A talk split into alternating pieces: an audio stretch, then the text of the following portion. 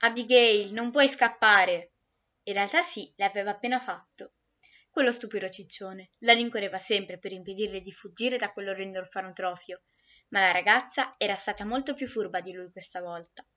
Era ormai lontana da quel manicomio ma il direttore urlava così forte che abigail a stento riuscì a sentire stupida imbranata di una ragazzina ti prenderò ci riuscirò un giorno e dio solo sa cosa ti succederà.